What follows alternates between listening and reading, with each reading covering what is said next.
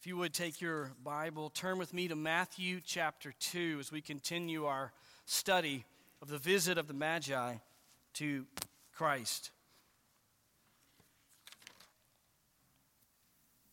In the evangelical church in the United States, it's become popular over the years to present the gospel in a way in which the emphasis is almost entirely on the choice between going to heaven or going to hell.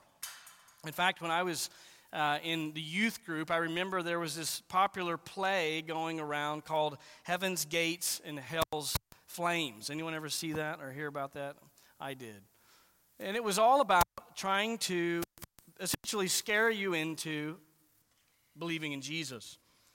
Uh, the, the thought process goes something like this Most people if given the choice, would prefer to go to heaven rather than go to hell. And so, if we can begin the gospel with, with holding heaven out before them as the, the carrot on the stick, then when they say they would like to go to heaven, we can talk to them about Jesus as if Jesus is simply the ticket, the ticket into the place that you would like to go.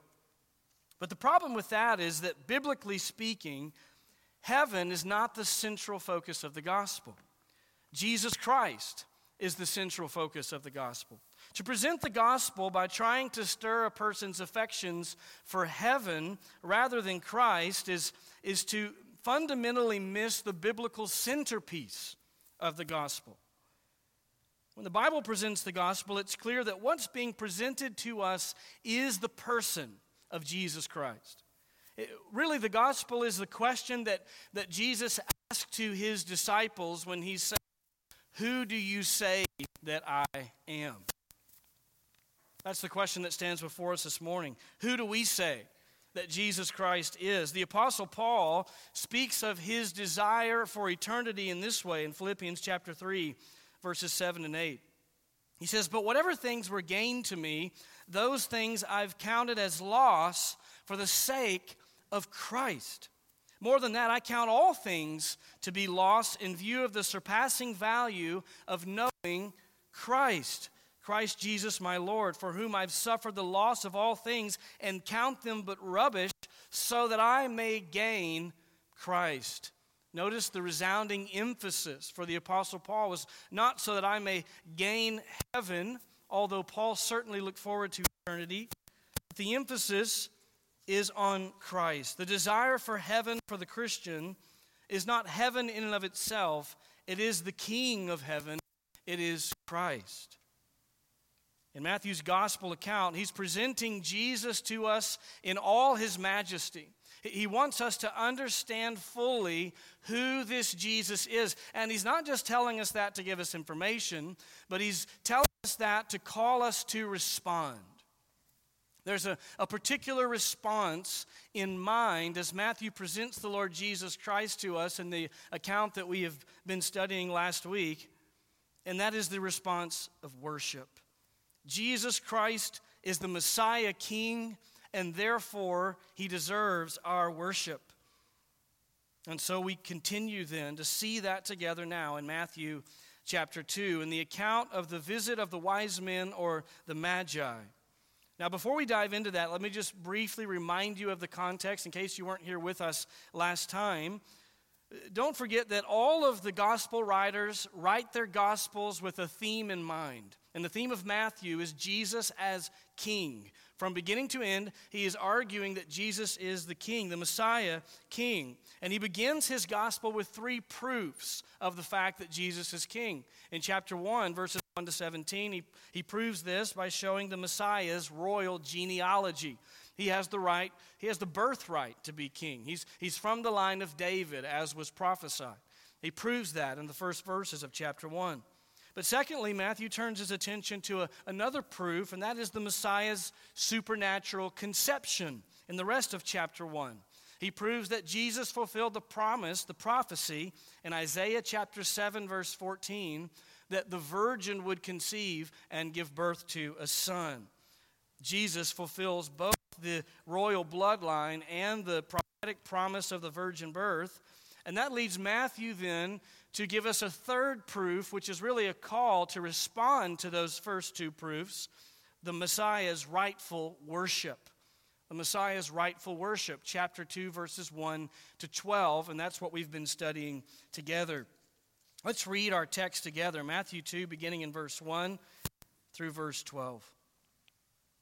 Now, after Jesus was born in Bethlehem of Judea, in the days of Herod the king, Magi from the east arrived in Jerusalem, saying, Where is he who's been born king of the Jews?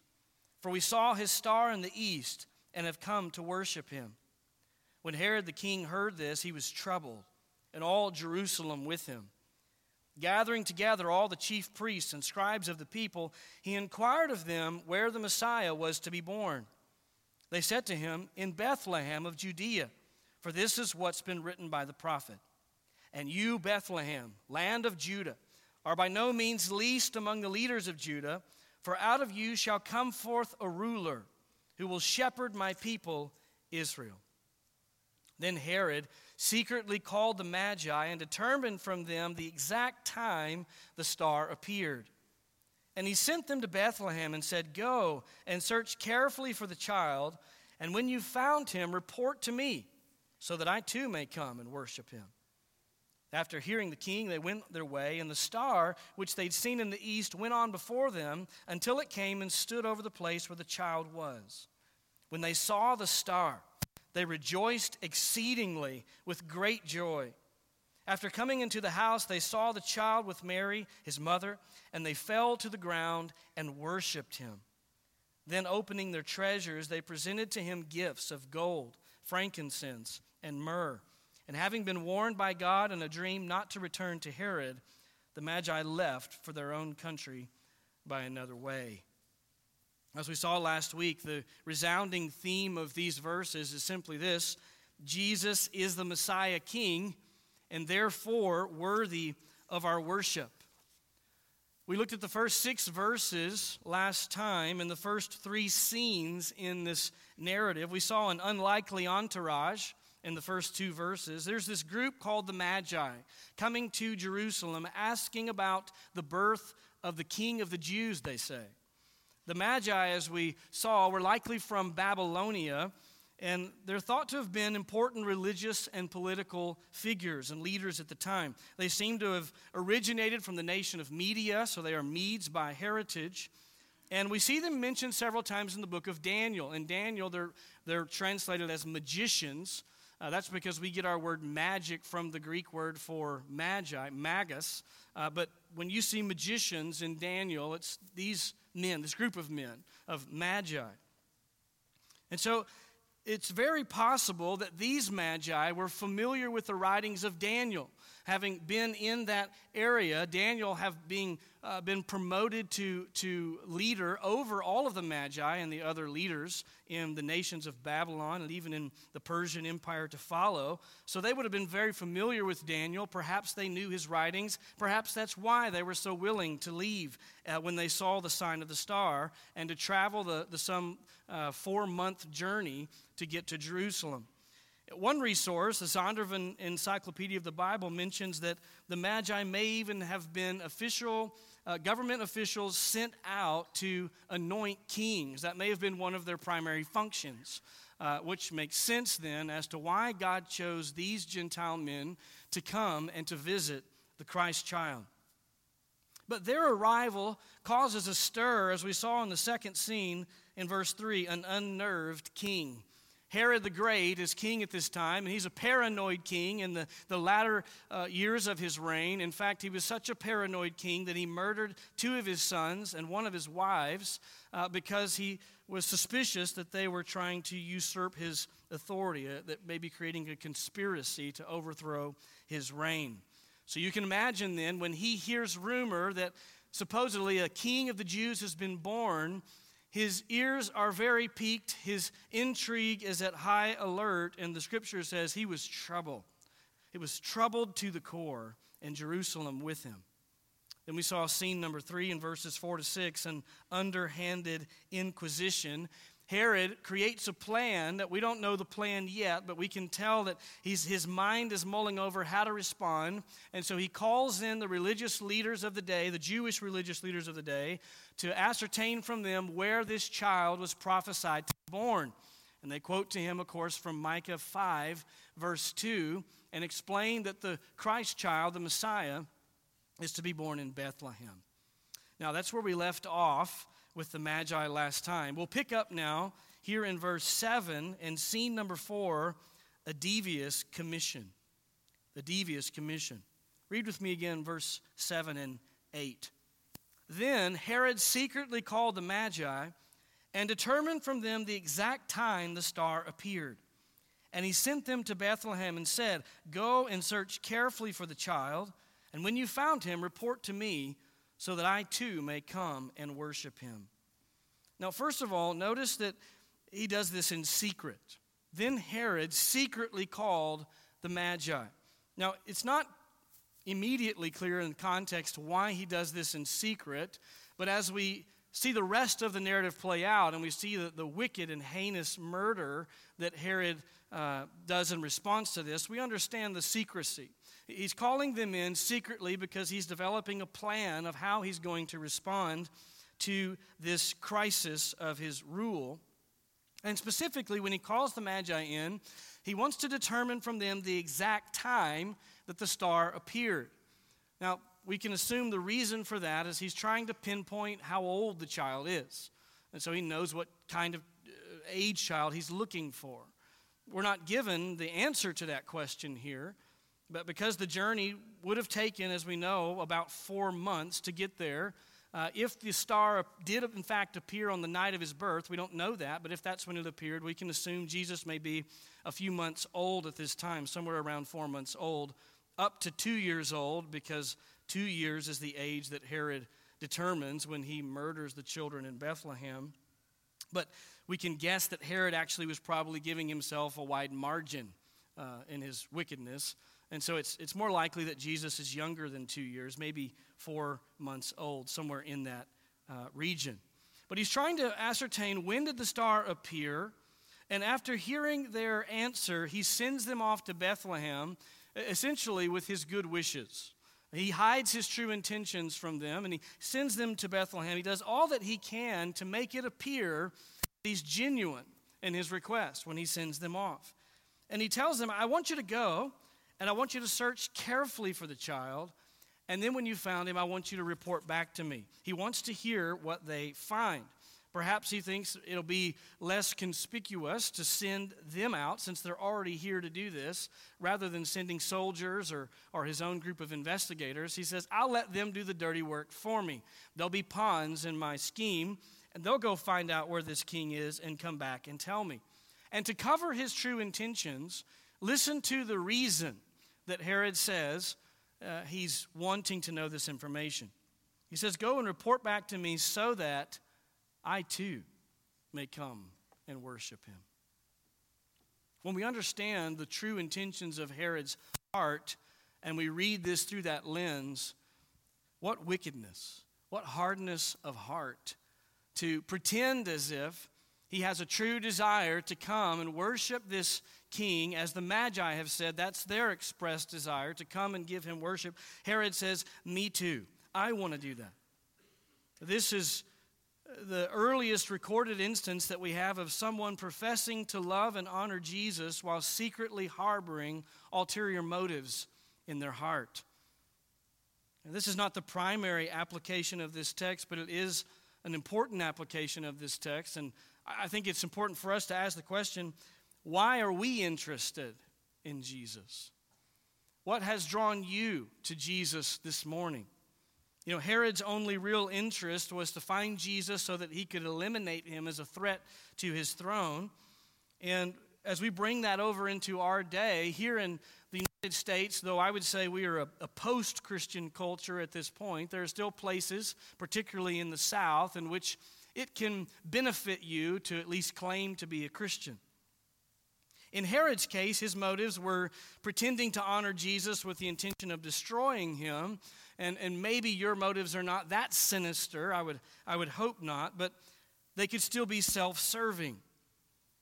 It's important to ask the question Have you chosen to go through the motions of following Jesus on the outside to appease your spouse, or to appease your parents, or to appease your boss? Pretending to worship Jesus for your own purposes is sin. It is wickedness of a hardened heart.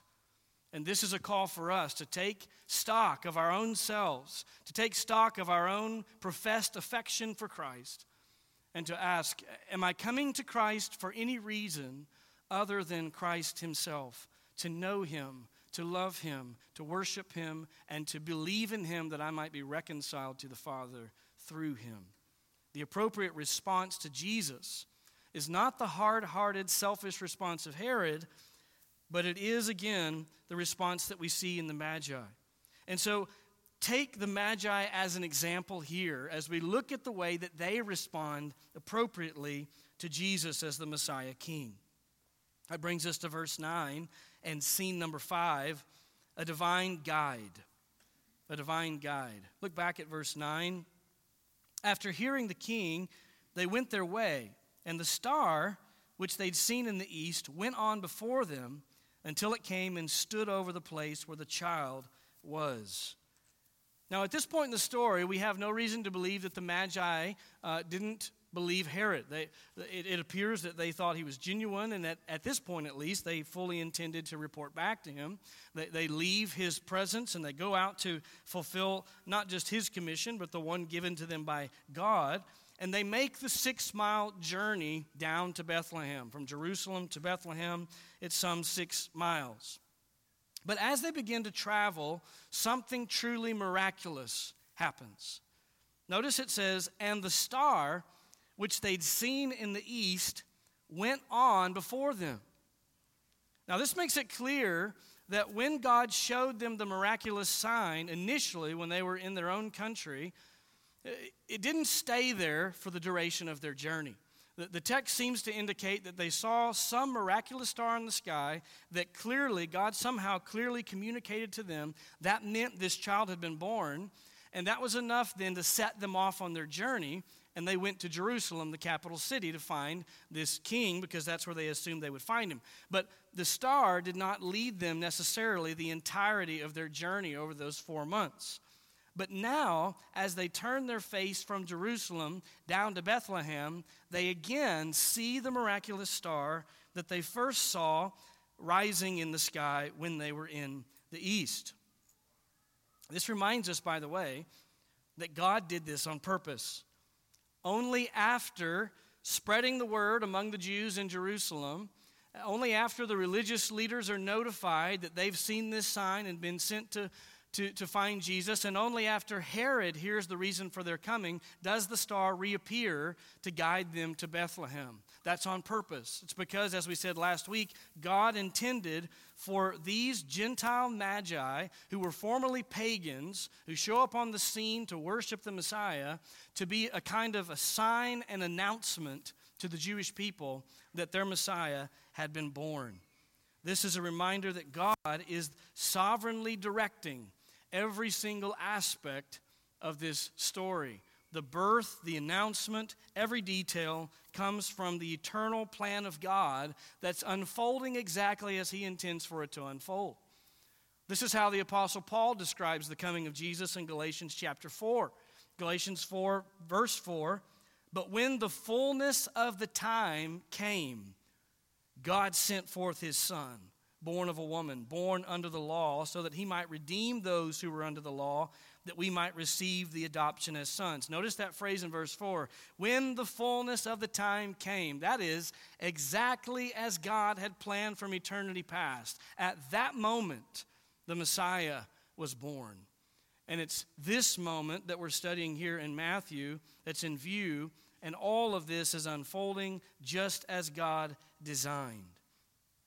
This miraculous star guiding the Magi to Jesus is divine proof that Jesus really is the Messiah King.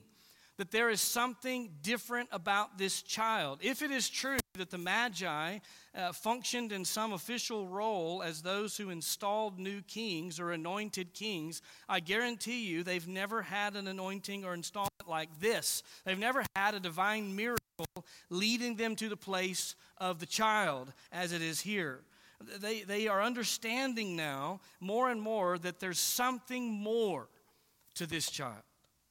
And, and if you're questioning in your mind still whether or not this was a natural phenomenon, this star, or if it was a miracle, all of that is laid to rest with the next description of this star. Because it says it went on before them until it came and stood over the place where the child was. Now, I don't know about you, but I've never seen a star do that. I've seen shooting stars. I've seen lots of things in the sky that are exciting. I've never seen a star come down, guide someone to a town, and then rest over a particular house. This is not a natural event. This is a miraculous event that God has designed to show these men where Christ has been born, and more than that, to show them who this is. That this is someone different, someone magnificent, the significance of which they've never seen before. And remember, all of this is happening to a group of Gentiles. Gentile men. The first to hear of the birth announcement in Luke chapter 2 were the Jewish shepherds, the lowest of the low in Jewish society. And now we have these Gentiles as the second group that are highlighted, that are shown and given the opportunity to see this child. It's a reminder that God makes no distinction between persons based on their ethnicity when it comes to salvation because all have sinned and fallen short of the glory of God. Both Jew and Gentile must come and bow before this one Messiah King. He is the only hope of the entire world. And we see from the beginning God drawing the nations to come and worship Him. But there's another practical reason that this supernatural sign was necessary to confirm in the minds of these magi that this, in fact, was the right child.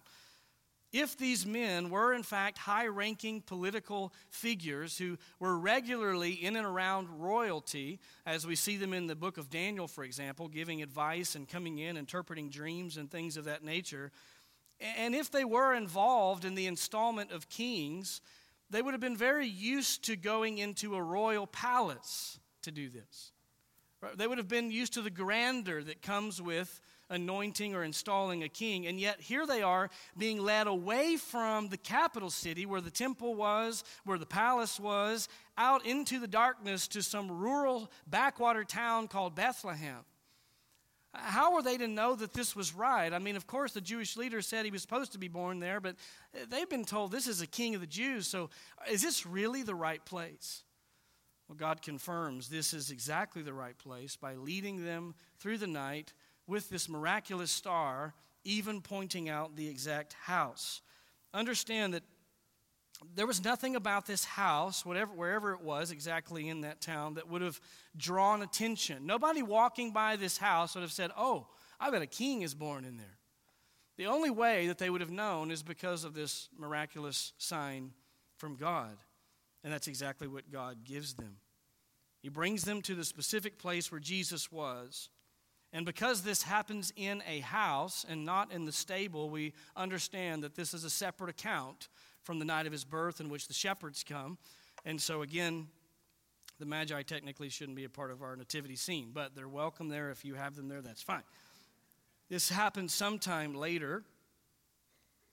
But the response of the Magi to the sight of this miraculous sign is a model for us. And that's really where I want us to focus our attention now in scene number six a deep joy a deep joy. Look at verse 10. When they saw the star, they rejoiced exceedingly with great joy. Again, the wording makes it clear here that they had not previously been following, following the star for the entire length of their journey to Jerusalem because they see the star, indicating they hadn't seen it previously. But the real point of interest here in verse 10 is their response when they see this miracle again. But before we dive into the weeds of the words chosen here by Matthew, I want you to put yourselves in the shoes of the Magi for just a moment. Remember, this is a real account that really happened. Take yourself there in your mind, pretend that you're there with them. You've seen a star in the heavens back in your hometown, a star of such miraculous clarity that you knew immediately that this was a, a, a, promise from God that this, this Christ child had been born, the King of the Jews. It was so clear, in fact, that you pack up and you, you take off, headed for the four month journey to Jerusalem. The entire time that you're moving towards Jerusalem, the anticipation is building the, the, the banter's happening between the magi as they're talking about the significance of what they're about to go and do. And so it builds and builds over that four month time.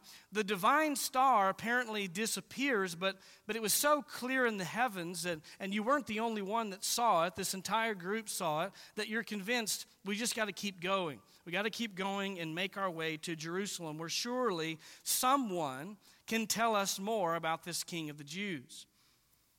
But after having made this journey and finally crossing the finish line into Jerusalem, the capital city where, where all of the, the highest ranking Jews would have been, to your amazement, no one seems to know what in the world you're talking about. No one knows of a, a Jewish king that's been born recently.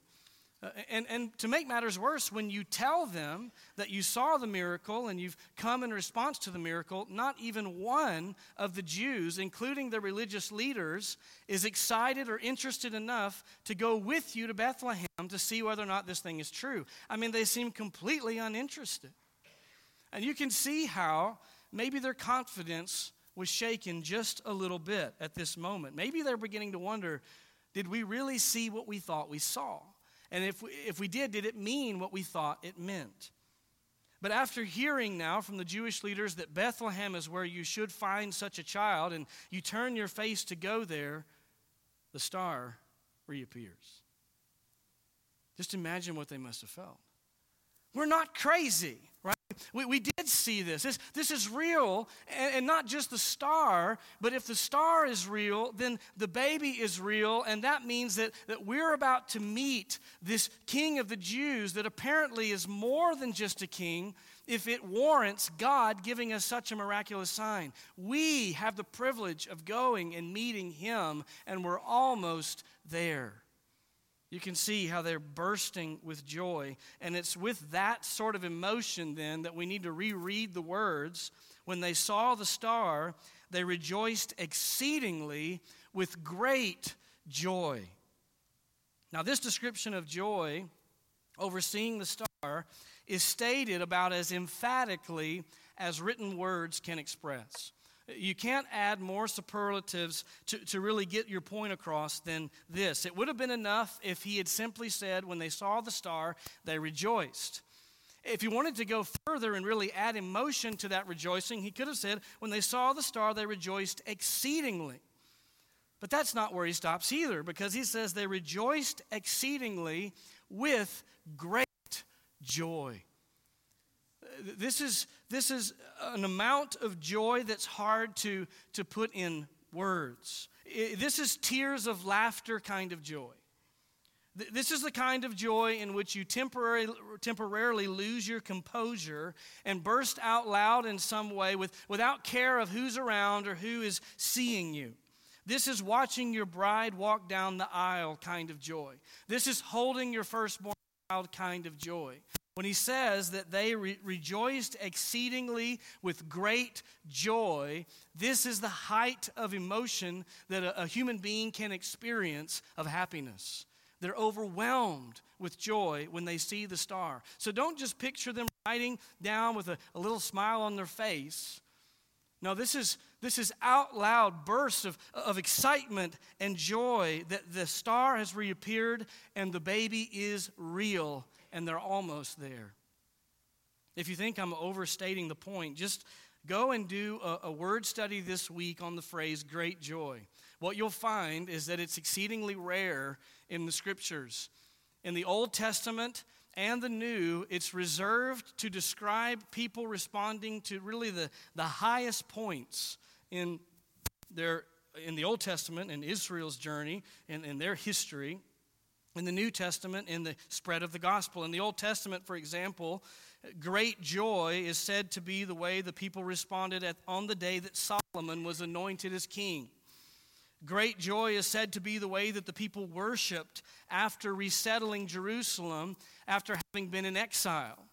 In the New Testament, great joy is said to be how the disciples respond after seeing Jesus ascend into heaven. And great joy is said to be how the people responded when Paul and Silas returned, uh, describing how the Gentiles had come to true salvation. Great joy is rare. But this is a moment of great, exceeding joy. But there's one more reference in Scripture that's most significant for us here as we think about great joy in this context, and it is in the announcement from the angels to the shepherds in Luke chapter 2, verse 10, where it says, But the angel said to them, Do not be afraid. For behold, I bring you good news of great joy, which will be for all the people. For today, in the city of David, there's been born for you a Savior who is Christ the Lord. And now, what we see here is that all who recognize this child as the Messiah King, Jew or Gentile, experience this prophetic pronounced great joy. Great joy comes to all who come and bow the knee to the Lord Jesus Christ in recognition that He really is the long awaited Savior, the Messiah who's come to save His people from their sins. This joyous response from the Magi was not because of the star itself, but because of the magnitude of what the star represented. Is that your response? to Jesus. When you think of who Jesus is and what Jesus has accomplished by dying on the cross for your sins, and when you think of the fact that He's purchased you and adopted you into the family of God, does that bring you great joy? The angelic pronouncement of joy is not just for the shepherds, and it's not just for the magi. It's an enduring promise for all who come and worship Jesus the King. And this morning, if you've never come to know the Lord Jesus Christ personally, this response of the Magi is God's call to you of how you must respond to Jesus, the Messiah King. Recognizing first your own true condition before God, that you, in fact, are a sinner who deserves the wrath of God for your sins. But God, in His grace, has not left you without hope but has sent for you his own Son in human flesh, that he might live and die in your place and rise again from the grave. And then, after rising from the dead, he offered to all who would come in repentant faith to him eternal life and salvation. And since that day, all who have come to Christ, understanding who he is, have come and experienced this great joy. And the invitation stands for you this morning, on Christmas morning, if you'll simply humble yourself in repentance and faith, recognizing Jesus Christ as your King and Messiah, you too will know this great joy. And that joy is to lead us to give Him freely the worship that He is due. And it brings us now to the next response of the Magi in verse 11 and a seventh scene, a dignified meeting. A dignified meeting. Verse 11 And coming into the house, they saw the child with Mary, his mother, and they fell to the ground and worshiped him. Then, opening their treasures, they presented to him gifts of gold, frankincense, and myrrh. Notice it says, after coming into the house, so obviously they're invited into the house. The divine miraculous star has led them to the dwelling where Jesus is. We're not exactly sure here why only Mary is mentioned, but it would make sense logically that Joseph too was likely there.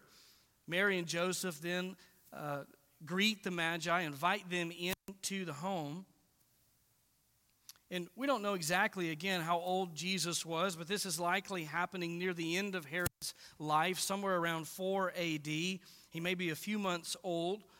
And, and now imagine how the Magi must have felt having journeyed so far, and these last six miles, have, having been led by this miraculous star, to come into that room and to behold with their own eyes that special child. God had already revealed to Mary and Joseph the identity of Jesus. They knew, even while Mary was pregnant, that this was the Christ child, the Messiah. And then, of course, after his birth, they have the shepherds coming in, telling them of the angelic announcement. All of that's already happened. But even still, I can't imagine that a knock at the door from Magi who traveled from Babylon, claiming to have seen a miraculous star, would not have been a, shock. You think about your own life. This is, these are real people. This is a real evening that happened. And there's a knock at your door, and here come these important figures telling you that your child is, is a special child, and God's made that clear to them with a miraculous sign, even leading them to your house by a miraculous star. Even though Mary and Joseph knew who their son was, this still must have been a moment of awe for them as well. And so, just to picture the, the feeling in the room that must have been there as Mary and Joseph and these magi come up and they now look together and behold Christ. The significance of that moment, what they must have felt. To understand that we're experiencing something right now that is monumental, not just for us, but for the entirety of human history every single person will be affected in how they respond to this one. This is the special one, the one that split history. Even today, we record history and talk about history in accordance with when Jesus came because it is the most significant thing that has ever happened or will happen. And so these magi respond in the way that they said they've been planning to respond this entire time. It says, when they saw him, they fell to the ground and worshiped him. Now, that, that, that, those words fell to the ground mean exactly what they say. They, they prostrated themselves, they, they laid face down before this child. This is the, this is the most honoring position that could be given to another individual. They, they completely make themselves vulnerable as low as they can get, laying down before this child. And the intention here is to worship him. Now, as I told you last time, there are some commentators that want to debate about, well, did, did it mean worship or did it mean honor? But, but I'm sorry, after reading this and looking at the context and understanding that these men have traveled so far because of a miraculous sign, and now they've, they've been led by a star to come into this room, now seeing the child, I think this means nothing else but legitimate, genuine worship. They understood there's something different about this child. He's not just a normal king, but he requires and deserves worship. And so they lay themselves down, face down before the king. And after some time has passed, they now give to him gifts that match his royal majesty. Understand that we're supposed to feel the irony here. The context of the entire narrative should be in the back of our minds. We, we're to remember the hatred of Herod and the indifference of the Jews. And now we see true, great, joyous, humble worship from these magi who lay themselves at the feet of Jesus. They now bring out their gifts. It says, then opening their treasures, they presented to him gifts of gold, frankincense, and myrrh. Now, the word treasures is literally treasure box. And so they, they must have carried some kind of treasure box with them, and they, they bring that now and present that to, to Jesus and his parents. And opening that treasure box, they now give him three gifts that are very famous and familiar. It's because of the three gifts, as we said, that many have assumed there were only three magi. But of course, we don't know that. We only know that there were three gifts that were given jointly by all of them to Jesus. Now, let's talk for a moment about these gifts. There are uh, many who would argue for specific symbolism behind each of the three gifts, and there may very well be that. We'll talk about that. But we can't be dogmatic about the exact symbolism of each gift individually. But what we can be dogmatic about is that everyone in the original uh, audience who would have read this would have understood these three gifts to be extravagant gifts that were meant for kings. It, it was a customary um, uh, custom for the folks when they came to visit a king to bring a gift and to bring gifts that specifically matched the fact that he was royalty. You didn't just bring anything when you came to visit a king. And so these gifts were, were hand chosen and picked to, to represent the fact that this one was a special one, a royal one. Let's look at each of these gifts. The first gift, of course, is gold. Gold is valued even today, it's one of the oldest precious metals. And especially at this time, a, gift of gold or wearing gold jewelry and things like that would have, would have been thought of with royalty.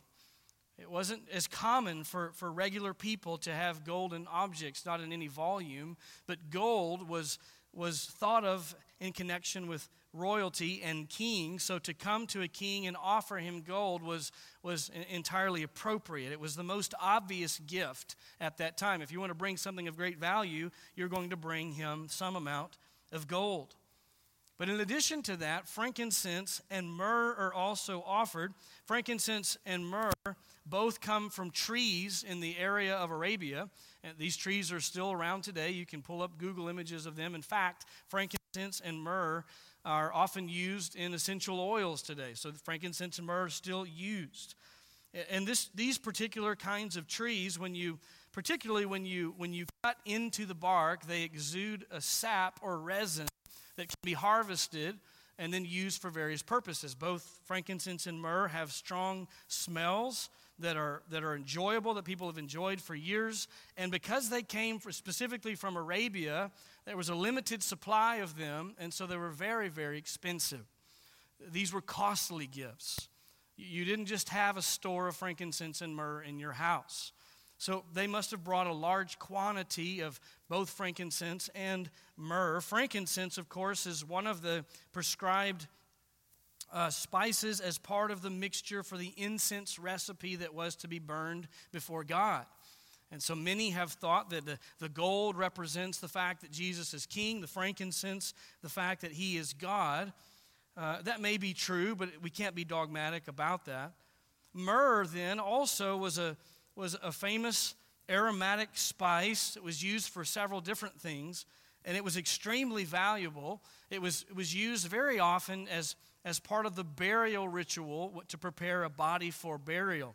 It was used, in fact, in Jesus' death. Nicodemus in John 19 39, it says, wrapped him in a mixture of myrrh and other things. Nicodemus, who had come first come to him by night, also came bringing a mixture of myrrh and aloes, about a hundred pounds weight. So this was an extravagant gift on the part of Nicodemus at Christ's death, and it was uh, in God's providence the same gift that was given to him at his birth. And so many have thought that myrrh carried the symbolism of the fact that Jesus was a baby born to die. Of course, we know that that is true. That is why he came. Whether or not the Magi fully understood that in giving these three particular gifts, we can't say. But certainly, we can see this connection in Scripture. What's clear is that these magi, who formerly would have been pagans, they would have been astrologers, uh, they would have been steeped in idolatry, have now come to understand that, that this king of the Jews is this special child that deserves this kind of worship and reverence. God has opened their eyes to the truth of who this child is, perhaps, as we said, influenced by the writings of Daniel. They've come now to worship the Messiah King, both in, in their posture and in their gifts. And these men are a wonderful example of the sovereign grace of God. There's no reason that they had, should have had the privilege of being invited to see the king, to come and be in his presence. By all accounts, they were going about their normal business of life, living in their idolatry in their pagan land, until God showed them the sign of the star in the heavens, and everything changed. He allowed them to behold the gift of His precious Son. Understand that that's the only reason that any of us have the privilege of knowing Christ is because salvation is a sovereign gift of God until God opens our eyes and, and draws us to understand who Christ is and the reality of our sin and our need for Christ, we can't really behold him for who he is. Each of us is born in sin, born in darkness. That darkness is like the proverb says, Proverbs 16 9, the way of the wicked is like darkness. He does not know over what he stumbles. That's life apart from Christ. It's living in spiritual darkness, stumbling all the time, and not even knowing why your life is so chaotic and why your life is such a mess and why everything seems to crumble in your hands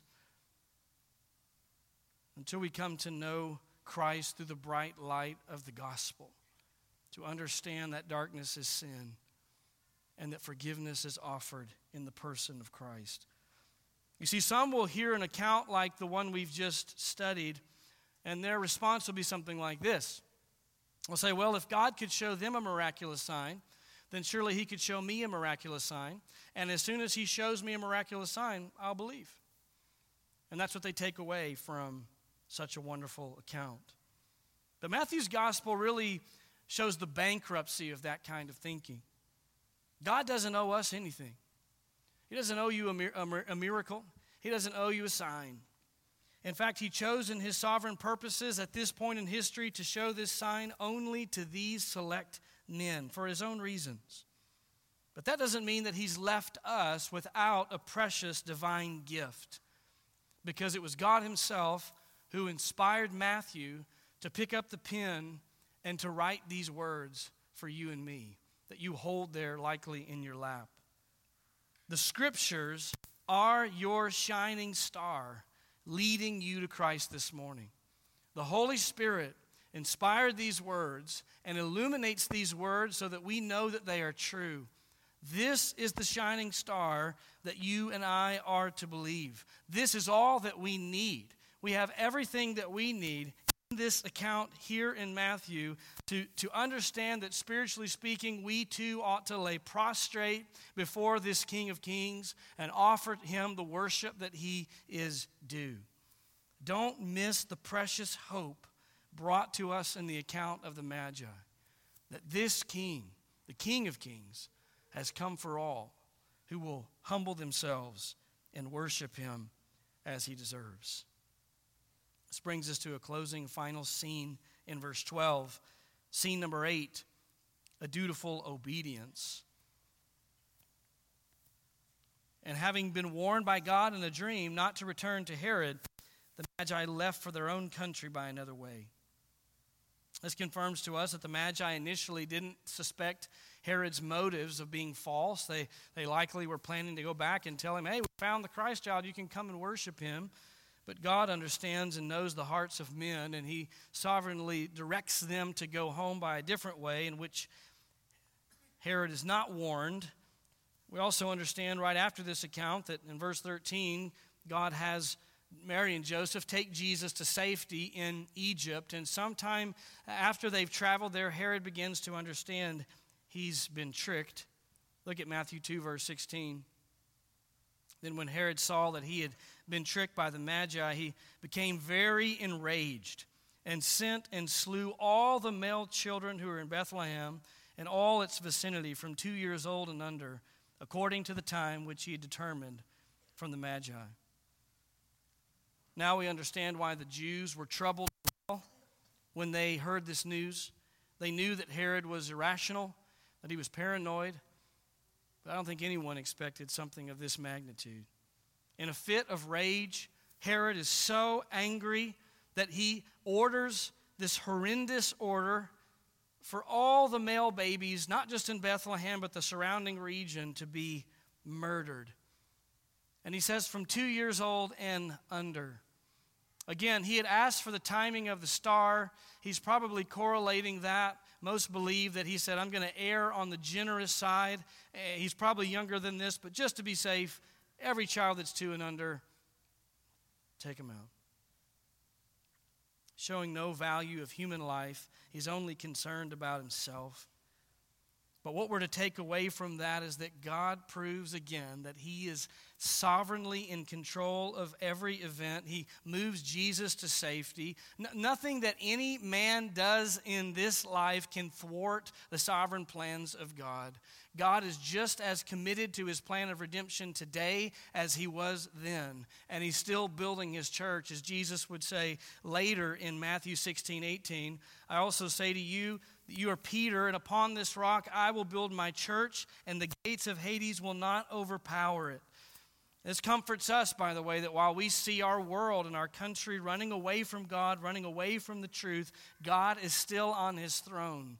The wicked dictator Herod, even with his murderous act, was not able to wipe out the redeeming plan of God. And no one will wipe it out today. The hope of the gospel that shines through Jesus Christ shines just as brightly this morning. And it always will, because God will see to it that it does. That brings us then to respond in two particular ways that are appropriate as we think about the, the, the Magi and how they responded to Jesus. The first response that ought to be ours is this rejoice over the King. Rejoice over the King.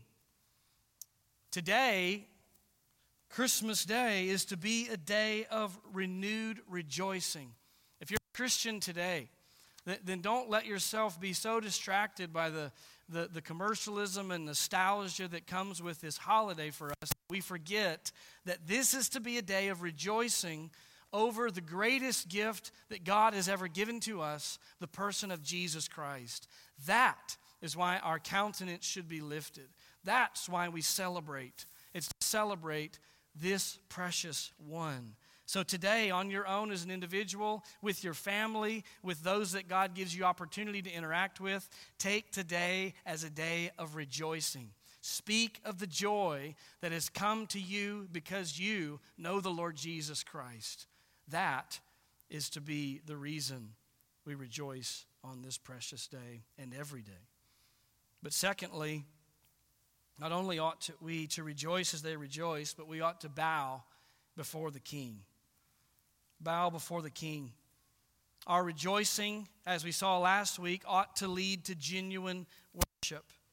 May we reject the temptation to, to sinfully have any ulterior motive in our reasons for coming to Jesus. May we come to Jesus simply for Jesus because we understand who He is and what He has done.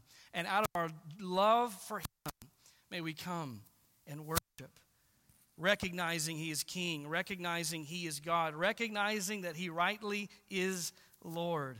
It's a call for us not to be lax in our devotion, not to grow weary in our devotion to Christ. And may we come to Him giving gifts, but not gifts of gold and, and spices, but may we give to Him our very lives, our very selves. May we live for Him, the King, the Messiah. May we serve him with everything that he's given to us until he brings us home. Those are the truths that we ought to take away. May we learn from these Gentile magi who came so willingly and so freely with such joy to worship the King. May that be reflected in how we respond to Christ this morning. Let's pray together. Lord Jesus, we bow before you in our hearts, recognizing that you are the King of Kings, the great Messiah, long promised, long awaited, and rightly so. We freely offer to you the worship and honor that you are due. And we do it with gratitude, overwhelming gratitude, that you would sovereignly give your grace to us in your Son we recognize there's nothing within us that ought to draw you to us. And yet, in your kindness, you've saved us by the blood of your own precious Son. Thank you for your great mercy and love and how you've expressed it to us so richly in the person of Christ. It's in his precious name that we pray. Amen.